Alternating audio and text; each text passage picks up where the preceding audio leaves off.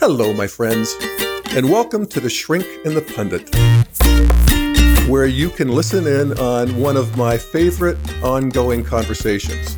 And it's an ongoing conversation of, I think, over 10 years now with my integral comrade in arm and favorite shrink, our integral psychotherapist extraordinaire, Dr. Keith Witt. How you doing this morning, Keith? I'm doing great this morning, Jeff.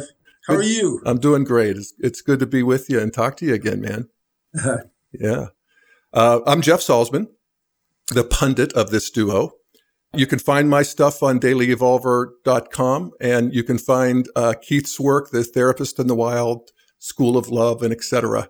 at drkeithwitt.com.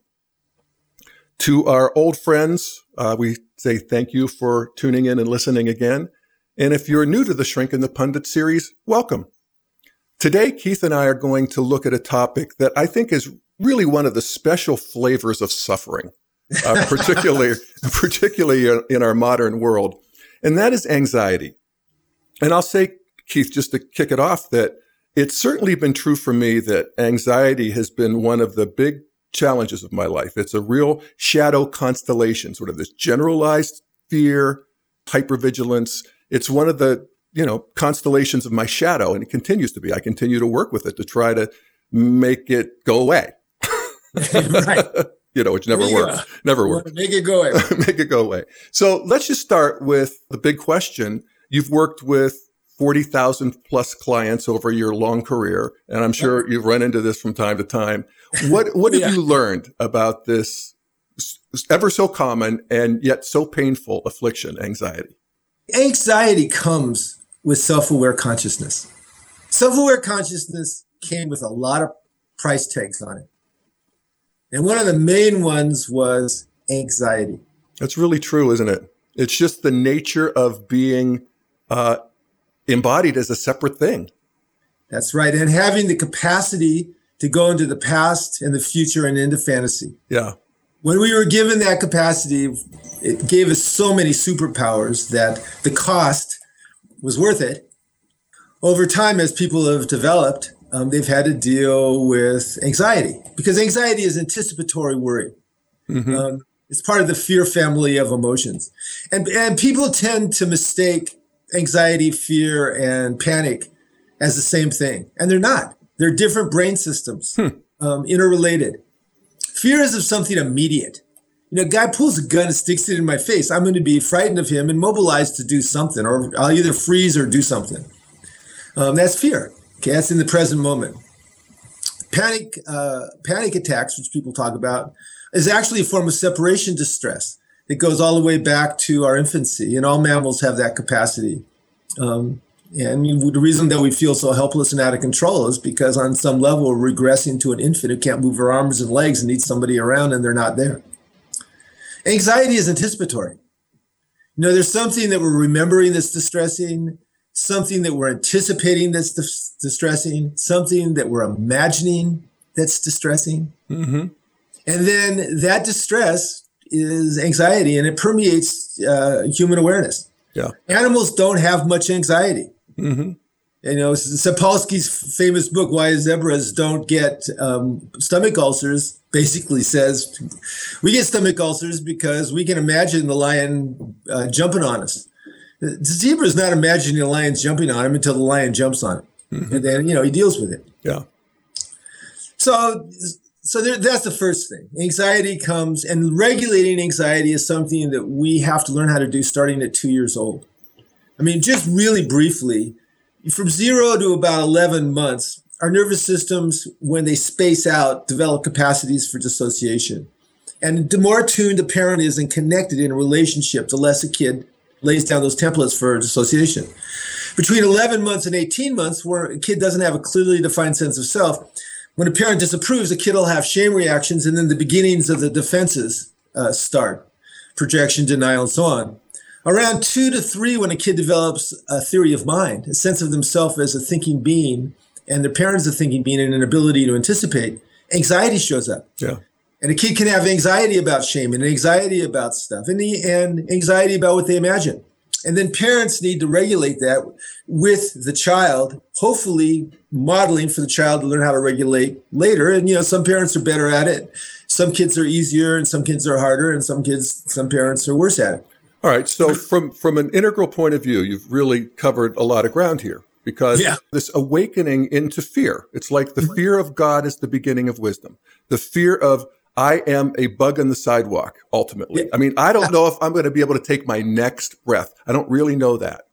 And, you know, and we wake into that realization. I remember the moment I woke into it. I've talked about this before. I had a dream where a bear came in to our house and my dad slept through it and wouldn't wake up and protect me. And I went from a joyous little, you know, toddler to a really timid, fearful kid in one day. I, I, I experienced that dream as a real thing. I wasn't until I was 12 years old that I realized that didn't actually didn't happen. I mean, I thought it did, you know? Yeah.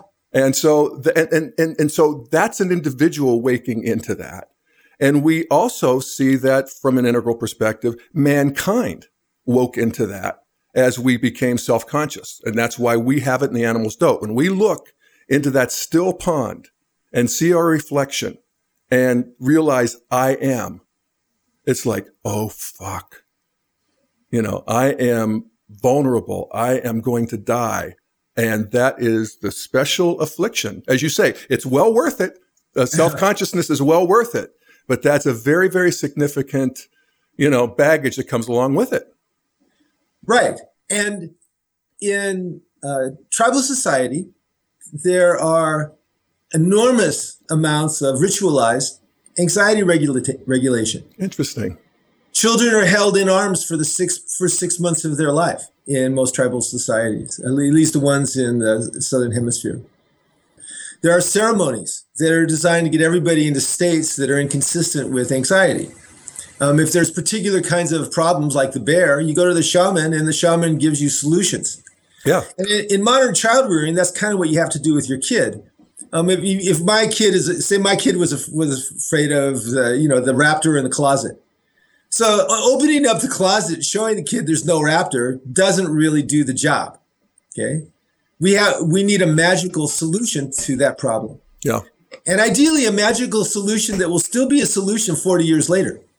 Right. So my kid, we sit down, we imagine a bubble of white light coming between, uh, rising from us we sustain it until it involves the whole house and the bears can't exist inside the bubble. Mm-hmm. After we do our bubble, we open the door and say, look, the white light made the bear go away. And now you practice the bubble. Wow. Keith, let's pause. That's such a great, I mean, let's just a, a parenting strategy. I guess yeah. for we can parent ourselves, but uh, also our kids. Rather than look under, look in there. There's nothing in there, you silly boy. Let's uh, fill the room with white light that the bear can't exist in, and here you do it. Magic worldviews need magic solutions. Yeah. Interesting. Well, you know, I did uh, from time to time, you know, bang some drums and go out with the men in the woods and and you know tell my story of my dream or my vision, which is what it was. You know, it exactly. was an absolutely magical vision. I again, I experienced this real and did work on it and got a totem and you know that's all helped. Yeah, you know, I did it as an adult, but it still helped. Well, yeah. I mean, I've, you know, I've occasionally had to deal with evil people in my life. I won't go, go into detail, but you know, when I've had to deal with evil people, I do ceremony to create bubbles of protective light around myself and my family and so on. And I'm not working metaphorically. Right. You know, I know that there's there's dark energies that are canceled out by light energies and and and I'll do ceremony around it. Yeah. And you know, I, maybe it's a pre-trans fallacy, but I don't think so. I think something happens. Yeah, I which, do too. Which brings me to the modern problem with anxiety, particularly in the West. The whole attitude towards pain is let's get rid of it. Yeah. You know, let's medicate it. Let's make it go away. Anti-anxiety, anti-depression. You know, it's like the war on drugs, the war on anxiety, the war on depression. We got we got this war. Well, I'm sorry. All emotions have relevance to our life and to our growth and to our development. And we don't want to get rid of anyone. I don't want to get rid of my anxiety. I don't want to get rid of my depression. I don't want to get rid of my shame or my physical pain or any of that stuff. I just want them all to function in a coherent fashion in my incarnation. Yeah. I want the appropriate amount of anxiety. And I want to act on it in a healthy way, just like I want to do the same thing when I'm depressed or when I'm ashamed or any of that stuff. Yeah. Well, I think back on some of the training I got in my Buddhist training, and, and this is particularly from Chogyam Trungpa here in mm-hmm. Naropa, started Naropa and Shambhala Center and all that. And his teaching was that, and it's very much co- consonant with what, with what we've been talking about, and that that is the very nature of being. That is being a separate self in a, you know, unified universe and not, you know, realizing it. That, so that sense of separation is itself the vibration of anxiety. Mm-hmm. It's just that that's that very base vibration. So in meditation, we were often instructed to just get in touch with that basic, you know, and they talk about the seed syllable of Tibetan Buddhism is A H H H. And, uh, and Trungpa always would uh, define that as, ah, you know, because that's what, when you finally get in touch with. So you sort of work from there and find how that is sort of constellating and, you know, creating vortexes and, you know, how it's actually the patterns of how that is showing up in your life. And some people have it more than others and so forth. But the idea is, as you said, instead of turning away from it, which never works in Buddhism, you're always turning towards it. And yes. so you turn towards it with the idea of actually metabolizing it into its wisdom properties or what they call transmutation. And exactly. that is sort of the, you know, the, the practice. And that's the practice with all emotions. In a way, the first noble truth, it was a mistranslation that life is suffering uh, for Pali. yeah. The actual translation is life is like a squeaky wagon wheel. yeah. In other words, you know, life is anxiety provoking. Right. And so most of what you find is that in most of the traditions and most of the anxiety uh, remedies, it involves coming, first of all, coming into the present moment. Because if we're fully in the present moment, it's very hard to be in anticipatory anxious mode. Right. Because if you and I are fully in the present moment, 99.99% of the time, we're safe, we're okay. And so once I'm in the present moment, um, then anxiety goes down. And, and then I can just pay attention to what the deal is. Right. And, you know, because consciousness is so powerful, if we don't attend to this, bad things can happen. For, for instance, two of the worst ones are uh, obsessive worry and procrastination. Okay, so you you worry about something, you know, something's going to happen, and then you go, oh, so brains are remember are biased towards threat. Our brains are biased to being alert to threat. Right. And 15 to 20% of the time, the default mode of our brain is just kind of giving us problems to solve, often threatening problems. And that, and when we're dreaming, most dreams involve stuff we're anxious about, trying to solve problems. And so if we imagine a problem and then imagine something we're going to do about it, we get a little bit of relief, just the tiniest little bit. Right. It reinforces thinking about a problem, imagining it, and imagining what to do about it. And if you do that 10,000 times, you have an obsessive disorder. And, and, even worse, especially if you do it 10,000 times in a 24 hour period. Yeah, there you go. yeah. And then if you say you imagine it and then you go, oh, I know what to do. I'll knock on wood or I'll turn around twice or I'll count to three. Yeah. Okay, I'll do something. Okay, you do that a thousand times, and now you have a compulsive disorder. Yeah. Or I'll, I'll, I'll make my spouse promise that they love me and aren't cheating. Right. You know, just so I can get a little relief, a little yeah, relief, promise. a little relief, relief. Yeah. Yeah. Well, no, I already promised this morning. I want you to promise again. Yeah. Okay, so that drives everybody crazy. It temporarily gives you get a little relief, yep. but then ultimately anxiety grows and dominates your life. Procrastination is the other. 15 to 20% of the population describe themselves as procrastinators. What's a procrastinator? There's something to do. I'm anxious about it. And so what do I do? I don't do it. I talk myself out of it. I get a little bit of relief when I talk myself out of it. Well, I had, to, I had to clean up my desktop. Or, yeah, well, yeah, 30%. Or I had to ch- check the CNN. 30% of being online is procrastinating. is it really? Percent. I wish I could get it to 30%. okay, so now I'm going to give, I'm going to tell everybody two of the biggest, best anxiety regulating techniques that have ever been developed ever. Oh, good. Let's have a drum roll. These are the two drum, biggest. drum roll. Okay, for anxiety, anxiety regulating technique number one, best ever. Cool Never let anxiety decide, ever. Hmm. If anxiety wants to make a decision, you go, sorry, I'm going to go a little deeper into what's right. What's the right thing to do? What's hmm. the best thing to do? What's consistent with my mission, consistent with my principles? And I'm going to do that.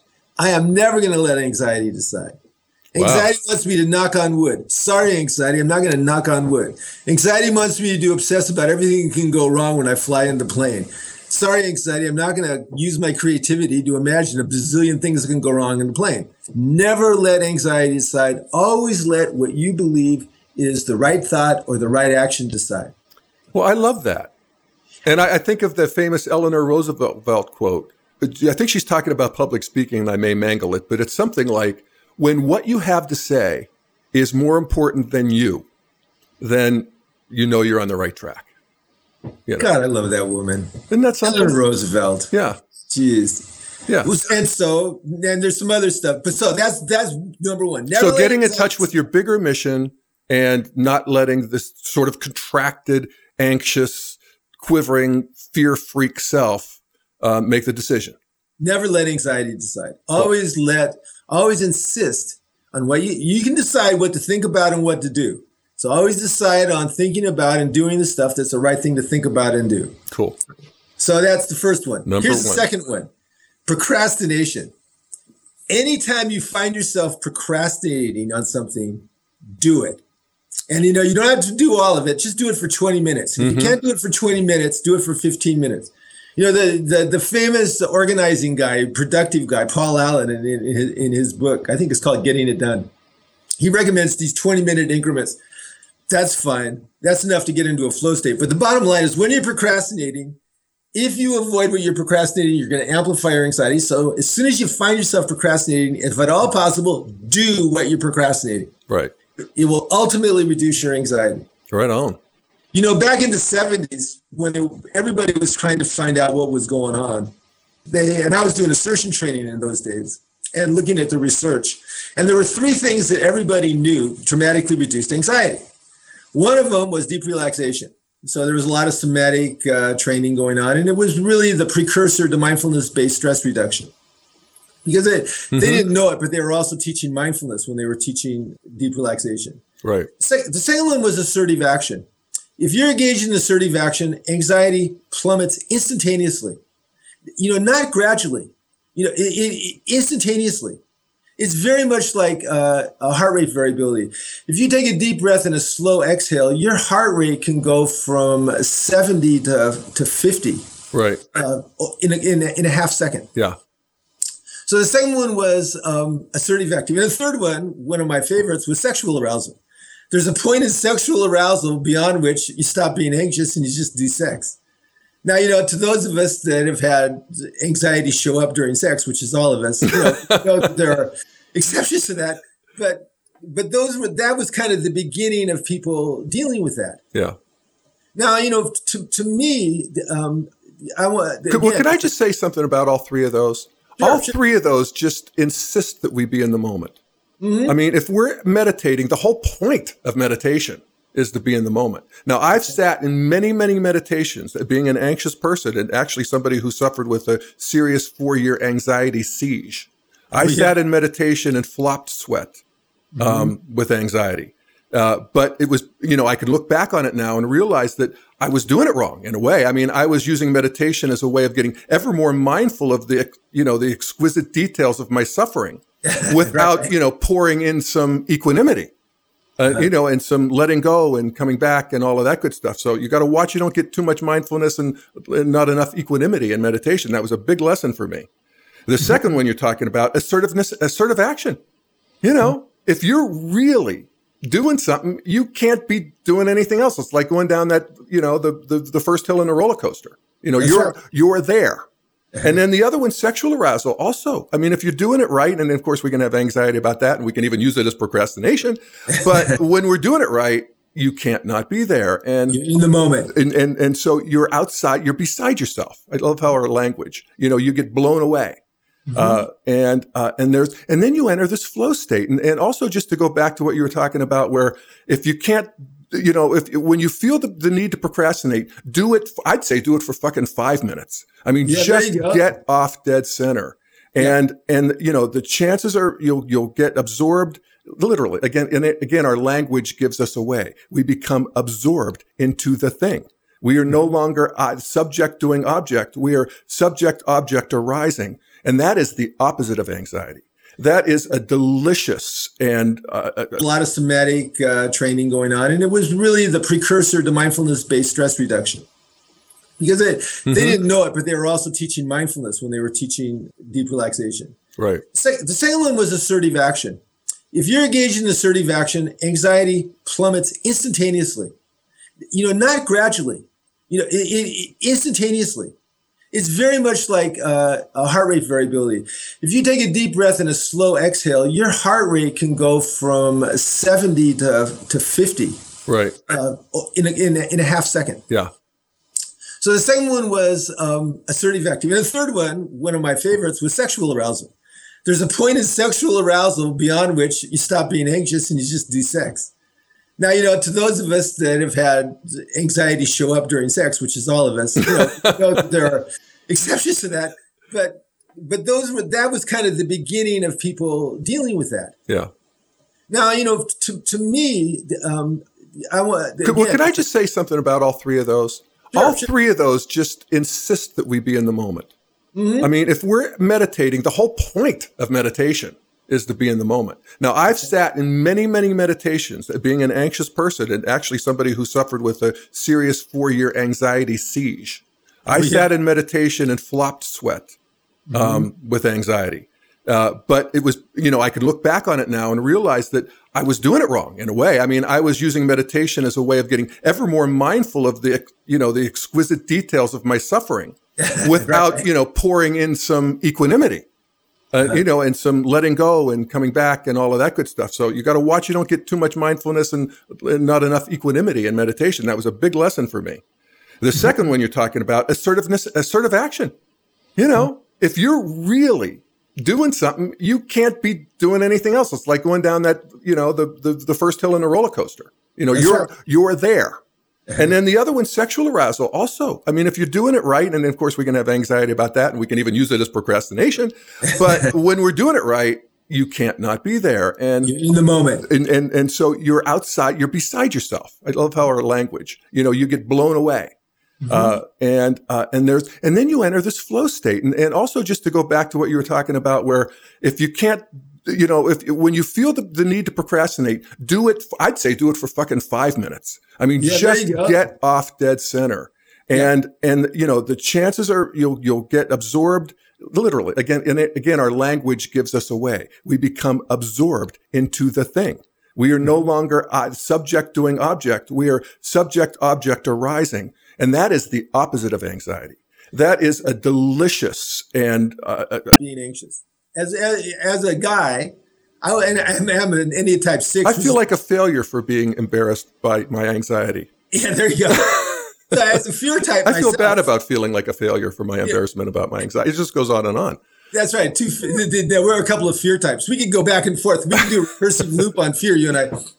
So, so as a kid, I was ashamed of my fear, and I was anxious about my shame and my fear, and then I was anxious about being anxious. okay, so somebody says you're anxious, and I go, no, I'm not. And at that particular moment, I'm not aware of it because I'm I'm not. I just dissociated. I just cut myself off from my experience, and if I checked in, I'm feeling blank. In fact, this is often true of people that have a um, avoidant attachment history, where you know where they had parents who were dismissive about emotions, or they have parents that had a dismissive emotional coaching strategy around emotions. Mm-hmm. Um, John Gottman talks about meta emotion. There's emotion that we feel, and there's meta emotion. It's how we feel about feelings. And so, if I feel judgmental, if I feel ashamed of anxiety, if I feel frightened of anxiety, for instance, if I'm anxious about anxiety, then rather than move towards it and try to understand it and try to integrate it, I'm going to try to avoid it. And this is completely supported by the pharmaceutical industry, by the psychiatric industry.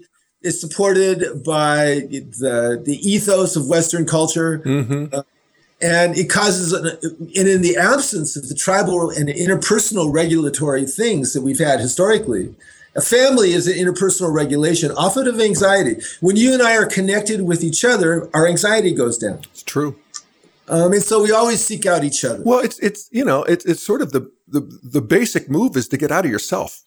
Yeah. I mean to to sort of aerate the small self with mm-hmm. action in the world or relationship with another person. Absolutely, uh, anxiety shared is anxiety lessened. You know, and so ex- emotional coaching is when parents and then and parents and lovers. You know, you can do this. You know, we all do it with each other say emotions are important and interesting and, and revealing, let's look at it with interest. Let's look at your emotion with interest, acceptance, and compassion. Now, if I'm looking at my anxiety with, with acceptance and caring intent, a couple of things happen. One thing is my anxiety dramatically dismiss, uh, diminishes. Secondly, whatever it is that, that Keith needs to be doing, even if it's just Keith needing to remind himself to be in the present moment, it starts happening. And so being emotionally coaching involves uh, almost a reckless, a, a courageous um, commitment to acceptance of everything that arises out of shadow into consciousness. And if it's anxiety, it's anxiety. Yeah. And th- this is one of the things that, again, that, that integral um, is so helpful for. Because, okay, you and I are fear types. So say you discover you're fear type, you go, I don't want to be a fear type. Well, let's just pause there for a second and you know explain that. When you talk about fear types, you use an enneagram. I'm, I'm assuming, yeah. and so you're a seven. Uh, six. Uh, you're six. Oh, I'm a 5 mm-hmm. and so five, sixes, and sevens are the three fear types. Yeah. Right. And just for you know balance, so there are three types that are based in anger, I yeah. believe, and three that are based in sort of longing. Yeah. And a feeling of being abandoned and left and yeah, more body, more shame based, really. Yeah. Okay, fair enough. All right. Yeah, eight, eight, nine, and one are anger types. Um, two, three, and four are the body types, the shame types, and and five, six, and seven are the fear types. Right. Uh, now, okay. Now this is just one typology system, but if you discover that that say you're an anxious person and you have judgments about anxious people, now all of a sudden you're you're not just anxious, worried about about things that are happening. You're worried about who you are because you're ashamed of who you are. Now you're worried about encountering who I am because then I'll encounter my shame of who I am. See, you, this creates an awful lot of. Uh, now we then we harness consciousness in service of trying to avoid who we are and trying to avoid what we feel. Consciousness, as powerful as it is, develops powerful mechanisms dissociation, projection, denial, um, addiction, um, all these kinds of things um, that are self reinforcing over time. And now you add into that, there's a, there's an undercurrent always of violence when we're avoiding ourselves because mm. it's a violent act to attack ourselves or avoid ourselves. And then, then that violence gets played out not just around us, but around other people. And then that in violence causes all the problems in the world. As we go inward and we pay attention to, say, anxiety, we go, okay, what is it? First of all, I accept that it's happening. Second of all, what needs to happen right now? What's the best thing to think? And, you know, I'm in the present moment asking myself that. Thirdly, I engage in that. As I do that, I begin to have a couple of things happen in, interiorly. One, my unconscious stops being as scared of anxiety. It stops being as judgmental about it. Yeah. And so my shadow material as it comes out in the future is likely to be more mature and more compassionate. And number two, I'm beginning. I'm, I'm rather than than creating a, a, system that's that's oscillating like a like a gyroscope out of balance. Now the system is getting more in balance, okay, which sets me up for f- further horizontal and vertical development, and that's a big deal. Um, and, and, you know how we we tr- we show up for each other is a big deal about this a lot of anxiety and a lot of shame involves imagining other people looking at us with disapproval. Right. It's it's it's fascinating to me. Yeah. Uh, you know, you get up in the morning and you look in your closet, and even if you're a guy, you go, okay, I'm going to put on clothes. And one of the reasons you're going to put on the clothes is you're imagining people are going to look at you, and you don't want them to disapprove of you, right? Uh, or you want them to approve of you. Yeah. And so it's it's this this this relationship with an imaginary audiences. And so whenever I walk down the street and I look at everybody, I know that they all woke up and did that in some fashion, even yeah. the homeless people. Okay, and it's just it staggers me. Yeah, it, it's it's You know, you know, well, walking it's, you know, it's the lower left of the quadrants. I mean, we live in a we space with other people, and that cannot be reduced to anything other than what it is, which is, you know, we're we're in this together. Mm-hmm. You know, and we get anxious about other people might not like us, or they might judge us, or they might misunderstand us, and so, so of course, all that stuff happens. And so, if we engage in pro-social, healthy activity around that anxiety, you know, if I'm anxious about people. Um, being critical of me, I go, okay, so let's go further. Who are you worried about? And does it reflect some aspect of you that you actually want to grow? Um, and if you if, if that's the case, let's focus on growing that part. And if yeah. we can't do it, let's get people to help us with it. Well, that's you know when I think of of my own experience with anxiety, and as I mentioned a few minutes ago, I had a, a you know siege of an anxiety disorder that was uh, as bad as anything I've ever experienced in my life. It lasted for four years. And I was a meditator. I was into integral. I knew a lot of this kind of stuff. And it got worse and worse to the point where I was, I, I, I think of it as just being a black hole. I, I was, in some ways, a black hole of self focused rumination in a way, you know, where I just couldn't get out of my body sensations. And, and there are other people, and I'm sure there are people listening, some may be in this kind of a, a grip. It was like I couldn't get out of it. I, there was no way. I tried all the drugs. Every drug I took made me worse. And I'm not even anti drug. There were some people I know in similar situations where my mother, Prozac, I'm sorry, Paxil was a huge help for her. In yeah, all the drugs are useful on occasion for specific things. Yeah. Now, tell, but I just want to say, for for me, they weren't. The final shift for me was, uh, you know, kind of what you're talking about. I, I, became a chaplain. I was in my second year of my master's degree program at Naropa and Buddhist, you know, uh, Masters of Divinity program. And I was sitting at the bedside of people who were actually dying. I, I had this big hypochondria thing. That's how my anxiety, you know, I was taking my blood pressure uh, 100 plus times a day for a while there, that kind of stuff, you know. And uh, and this wasn't this was you know 2001 it ended, so not all that long ago. And it was sitting at the bedside of people where I somehow it broke that black hole, uh, and some light started shining out, and the gravity gravitational pull I was able to escape, and I was able to touch these other people, and that was the beginning. And it was two weeks of that, and my my anxiety dissolved. And the other thing I did, and this is actually going back to what you were talking about earlier with the animals. Animals don't feel anxiety. And one of the reasons they don't, not anxiety in the way that we do, at least. Uh, and one of the reasons is, as you said, they deal with it. And I found this book called Taming the Tiger by Peter Levine.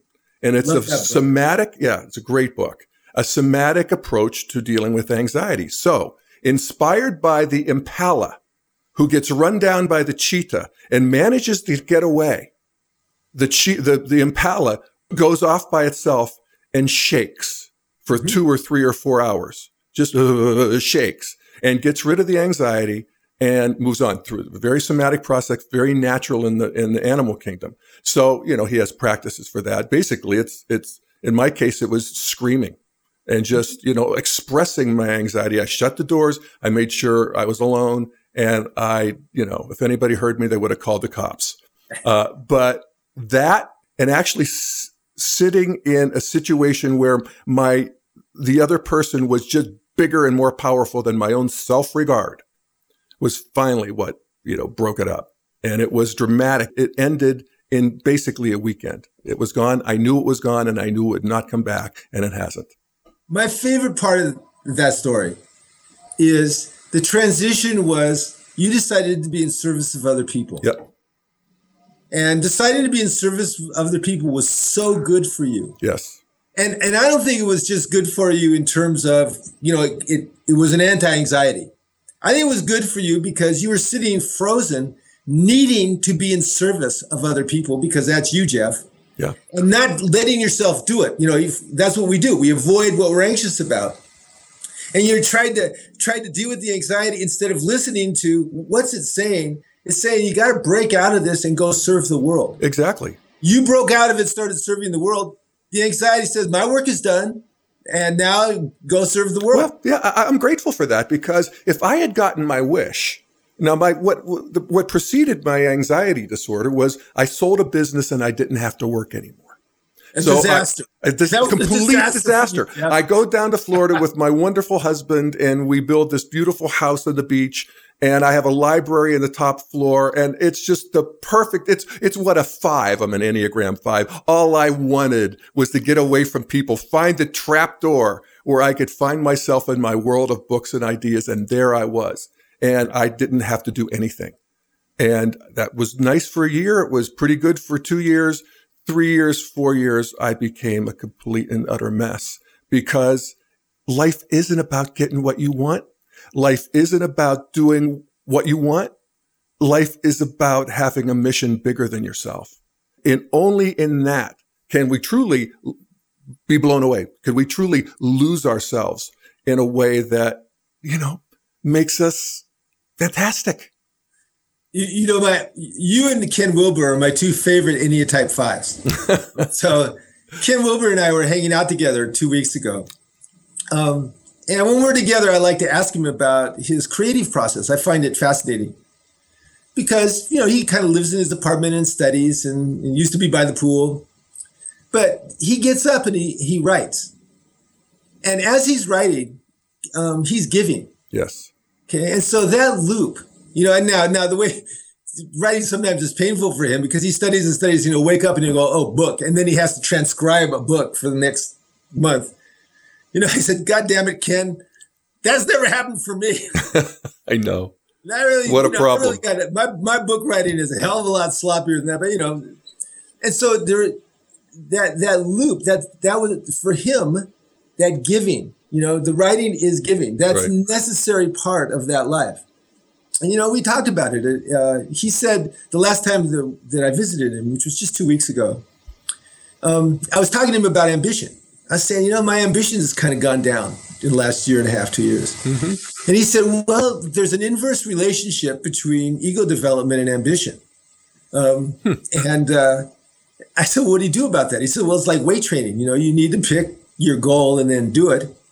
And he said, because there's this, the, the, the cosmos, um, to the extent that you understand the truths of the cosmos, you need to explain that to other people.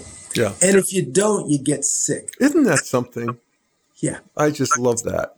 It's yeah. so, so true. And it's such a simple principle in a way. You, you can't make the your own happiness the object of your life. It's no. the surest road to unhappiness. The research supports that. People who are just trying to get happy don't get happy as much as people who focus on the things that are associated with happy people. Now, this brings us back to anxiety. Yeah if you're in a culture that says the goal is zero anxiety, then you're always sick because you never get there. Yeah. If the goal is you're never depressed, we're always sick. And so essentially, that cultural standard, that's a lower left pathology, cultural standard, institutionalized in the lower right of the pharmaceutical and the psychiatric industry, yep. leaving everybody, we're always sick. And so in Western society, what do you do when you're sick? You get medicine for it. Okay, so now we're on this, this whole, you know, sick medicine deal.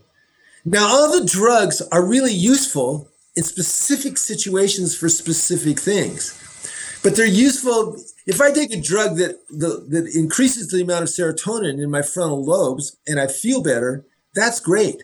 But but there was an awful lot of habits of thought and behavior that was associated with that anxiety or that depression in my frontal lobe. Those need to be addressed and not addressed in the terms of now I got to get rid of these bad habits primarily. Addressed in the term of what were the what, what are the signals of those bad habits that point me to the good habits that my that my being is craving. Yeah. Um, that habits of service, habits of self care, habits of of being in the present moment, habits of feeling unity with God, um, you know, habits of compassion. Okay, so so the negative emotions push us towards wanting to develop those habits. And as we develop those habits, the, the negative habits are supplanted by them. And part of that is because we're, we're literally training our shadow to be more organized. And by the time shadow comes up to our conscious self, it's more coherent, it's more organized, it's more compassionate. It does a lot more of the work for us. And now we can go farther. Sounds like a lot of trouble. I'd rather take the drugs. Yeah, no, just give me the, the drugs. drugs would be easier. But here's the thing. I think I actually think as I'm sitting here, I'm thinking, you know, for me, the drugs not only did nothing, they made me worse. And I think it's just sort of the intelligence of the universe or God. I was capable of working the way you're talking about. And so I wasn't going to be allowed to take drugs. That's right. My poor old mother was in a completely different situation. She, there was no hope of her, you know, working her way out of her situation. And for her, the drugs were a kindness. Right. And maybe it's just as simple as that. If you have the capacity to work your way out of it in the ways you're talking about and the way we've been talking about, then you're kind of required to. Well, and also there's just being alive. I remember David Deida was talking about um, basically tantric sex practices, so he doesn't use that word. But someone asked him about it. Oh, I want to do this. I want to do that. And he said, you know, sometimes you just want to get stoned and just have sex. You know, just fuck it. You know, like who cares? You know, so every once in a while, you know, it's like, you know, if I get anxious about not living a perfectly impeccable life, that's fucking crazy too. Okay? Good point. Thank you for so, reminding you know, me. When I, you know, when I wrote Integral Mindfulness, the, first part of it, really, I think in the introduction, was about mindfulness. All the rest of it was okay, now that I'm mindful, what's the best thing for me to do from an integrally informed understanding? Now, the more that you're involved in a life like that, the more anxiety becomes trivialized to a certain extent. It just becomes another emotion. Certainly, I like the pleasure emotions more than the pain emotions. And certainly, a human being in a state of homeostasis feels way more pleasure emotions than pain emotions. The experience of coherence is a pleasurable emotion. The experience of intimacy, pleasurable emotion. Flow. Experience love, ple- all those things. Yeah, flow. The, you know, being absorbed in a project. Yeah, Mihaly's, all his flow work. And so the painful emotions generally point to a dysregulation, a, a rhythm, a problem, uh, that needs to be solved, an, an, issue that needs to be addressed, uh, something that needs attention, whether it's physical pain or psychological pain. And so you bring compassionate attention to bear, you adjust it, and often you know that you're making the right move because you're getting back to a pleasurable state of coherence, of flow, of, of equanimity, of love, of intimacy, and so on. Um, and you know, you, sometimes you just can't rush it. Yeah. You know, if you're having panic attacks, you have to deal with the separation distress of panic attacks. And there are steps that you can take to teach yourself to not have panic attacks. Um, but, you know, it takes a while. Well, and I love what you said a minute ago about, you know, we have to sort of challenge this consensus that we're not supposed to feel anxiety or depression. Right. Uh, actually, we are supposed to feel anxiety and depression. Yeah. You know, it's supposed to be here. And, you know, it's a big uh, you know, mound of stuff we can work with, and we're not going to work our way through all of it. You and know, that's just the way it is, and that's uh, okay too. If you don't feel, if you want to have optimal performance, there's a, a whole body of work called the zone of optimal performance that uh, was begin began to be explored by the Russians training their Olympic athletes. And so what they found is that there's a certain amount of anxiety that's necessary to have optimal performance. And so, what you need, if you want to get something done or if you want to do a performance, you need to have an anxiety architecture that you apply to have just the amount, just huh. the right amount of anxiety to optimize your performance. Just like in, in the military, they have anger architecture to have just the right amount of anger to be able to go into combat.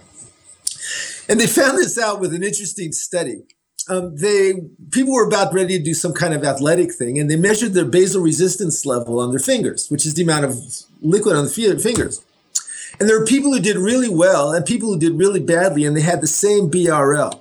And so the researchers go, I don't understand what's going on. Somebody said, well, let's just measure their skin temperature as well as the BRL. And they found out that the people that were doing really well had their skin was hot. Hmm. Uh, they were they were anxious, but it was they were motivated anxious. They had the right amount.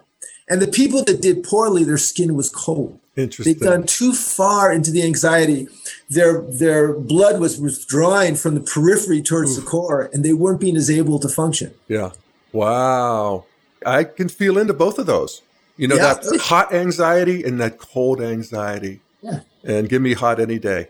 Give me hot every day. And a little bit of that is optimal for if you want to give a talk, if you want to do an athletic, if you want to go play tennis, if you want yeah. to do anything, just to go to a party, just a little bit. Yeah. And, and everybody has a different amount that optimizes. That's their zone of individual opti- optimal performance. And so if we're not frightened of anxiety, we can we can observe that and kind of find it and titrate it in ourselves. Yeah. Well, I always love the line from I guess Walter Cronkite is said to have said this, but again, being in front of people, public speaking, he says it's normal to have butterflies. You just want to have them fly in formation. I like that. So, you know, Bill Russell, I probably already told this story. Bill Russell, the, the arguably the, one of the best basketball players ever lived, sure. always threw up before a game. always threw up before a game. You know, he would get anxious to the point that he'd throw up. So now it was such a, it was such because they kept winning championships it was such a, a, routine that his teammates would get worried when he didn't throw up before a game. yeah, you know, Bill didn't throw up. Yeah. What's going on? What's wrong? Yeah, well, that's again, it's like it's one of the things we do to sort of alleviate our anxiety is we have our little superstitions and you know our little, um, you know, ideas we have to. Well, and this is the positive form. I talked about OCD. This is the positive form of uh, an o- of OCD. Right. Every time I get in a car and I'm going to drive, I do a mantra. And the mantra is, I will not have an accident, see an accident, or cause an accident on this trip.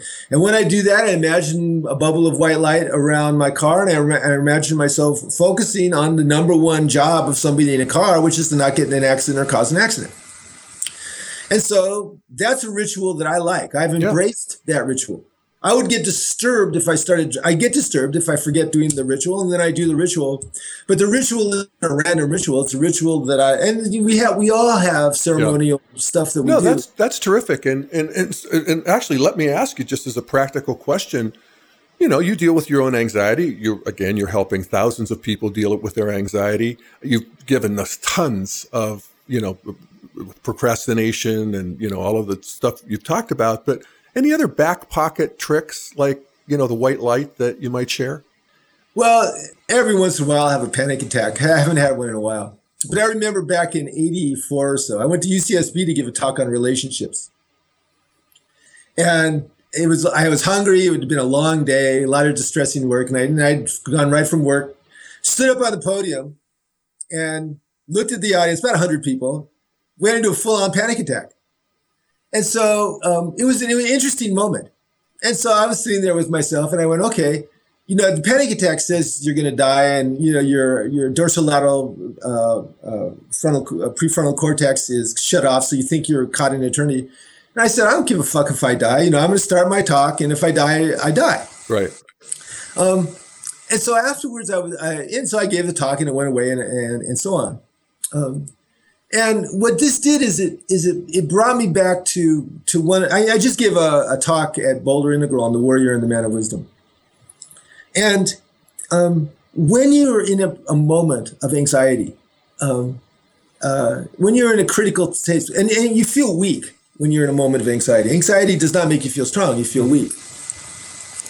Um, this is a fertile moment because in this moment, if we can do our best to do right, we discover our, ourselves. We discover our courage. Yeah. We practice courage. Courage doesn't happen in the absence of fear or anxiety. Courage always happens in the presence of fear and anxiety. That's what courage is. It's doing the right thing, even though you're scared, even though you're anxious, yeah. even though you're worried. And so, well, and I love what you said about, you know, it's almost the warrior credo. Today is a good day to die. Okay, fuck it. Kill me. Yeah. But you know, you're gonna have to get through me to kill yeah, me. Exactly. You have to you have to get through me first. Yes. Right on. And so what the anxiety then is becomes a threshold. If we walk through it, doing our best to think the right thing and do the right thing, we discover our courage. And in discovering our courage, we go a little deeper into our hearts. And we go mm. a hmm. little deeper into our principles. Nice. And and then it becomes another guide, just like all the emotions are guides. And ultimately, if you keep following the guides, they lead you to unity with God. Yeah. I mean, that's just the, all the paths converge on that. Yes. Well, it's, it's like, you know, just uh, talking about that original Buddhist um, sort of formulation that we have our small self And to the degree that we're contracted around this idea of being a separate self, we are feeling fear and anxiety. That is the nature, the flavor of that type of consciousness. And to whatever degree we can aerate that, that we can expand it, we can breathe in space, that we can get bigger, then that's a relief, a relief. Other people come into our lives, another relief. But we get a bigger, a mission. And that's more of a relief, more connects us to this bigger world to the point where finally we are actually identified with the oneness, with the absolute reality. And that can't be hurt. That's right. And now here's the other side of it. The other side of it is whenever you've lost your sense of humor, you've regressed one or two developmental stages. Okay, so I'm aware when my sense of humor is there and when it's not.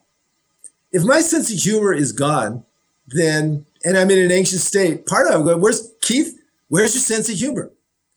When my what is a sense of humor? That's a, a good marker, isn't it?